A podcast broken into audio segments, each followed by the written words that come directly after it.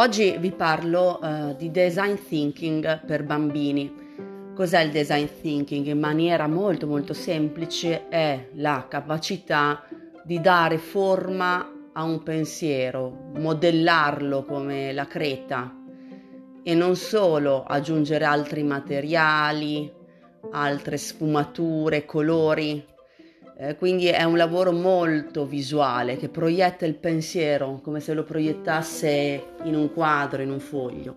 Ho fatto design thinking con mia figlia che ha 4 anni e eh, voglio un attimo guidarvi a fare design thinking con i bambini che poi è un, un metodo che potete usare anche con voi stessi.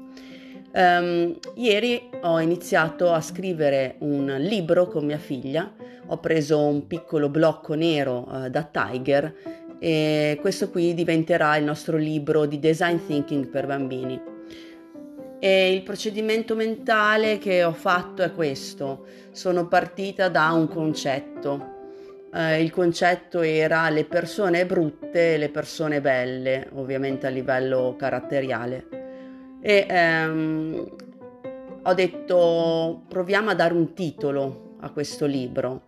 Quindi eh, il titolo è stato Le magie e le energie, è il titolo del libro. Quindi prima di tutto gli ho chiesto di dare un titolo, se dovessimo dare un titolo a quel libro. E poi gli ho chiesto di fare una dedica iniziale in quel libro e la dedica che ha scritto è Amore, io ti seguo. A questo punto eh, l'ho, eh, ho veicolato mia figlia, l'ho guidata a fare il primo capitolo. Il primo capitolo è le persone belle, inizia così, no? Le persone belle e le persone brutte.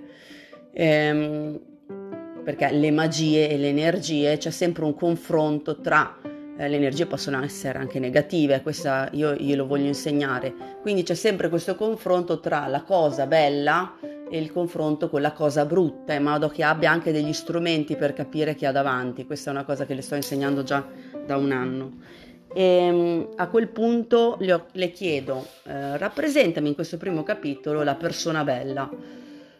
Che cosa potrebbe essere se fosse un disegno?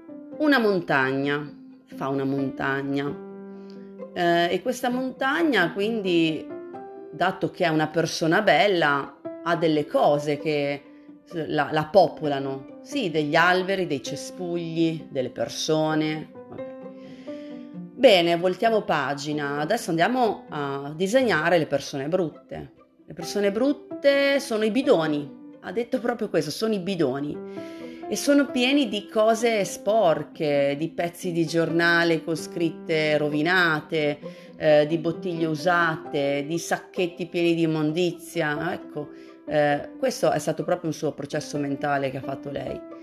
E allora il successivo pensiero è nel momento in cui le persone brutte le persone belle si incontrano, che cosa può succedere? Allora, disegnale insieme, montagna e bidone insieme. Eh, cosa può succedere? Ah, può succedere che il bidone si apra e sporchi la montagna. Sì, è vero, è vero, se sei troppo vicino a quel bidone ma se tu quel bidone lo guardi da lontano e non lo apri, la possibilità che possa intaccarti diminuisce. Ma se proprio capita che ti sporca, eh, tu che cosa fai? Metto molti alberi e molte persone sulla montagna che spostano i rifiuti che vanno a sporcare la montagna. Adesso senza spiegarlo a livello banale perché toglierei proprio la freschezza e la profondità di questo pensiero mm, e vincete anche voi, riuscite a capire che c'è dietro qualcosa di molto profondo in, in un apparente disegno. Vi consiglio quindi di prendere questo blocchetto da Tiger, di iniziare il vostro libro e strutturarlo con i vostri bambini o anche o solamente voi stessi, strutturarlo con un titolo iniziale, non andate già a capire di cosa vorrete parlare, seguite l'istinto, una dedica, la dedica come ha fatto lei, no? Amore, io ti seguo, e poi andarla a strutturare, andate a strutturare il primo capitolo, il, la struttura del primo capitolo, il titolo che farete, la dedica, saranno queste le cose che performeranno il vostro libro. Io non, non vi consiglio mai di fare prima in modo metodico e molto freddo e organizzato tutta la struttura di un libro. Questo è un primo work in progress, dopo ci sarà magari una seconda rivisitazione, ma all'inizio seguite molto l'istinto, quello che vi viene in mente. Bene, alla prossima, ciao!